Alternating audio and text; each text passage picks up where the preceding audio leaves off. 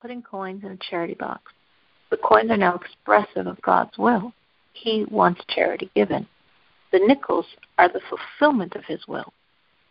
With every commandment, the object moves from a thing to an embodiment of revealed godliness. A mezuzah exists because God desires this parchment on your doorpost.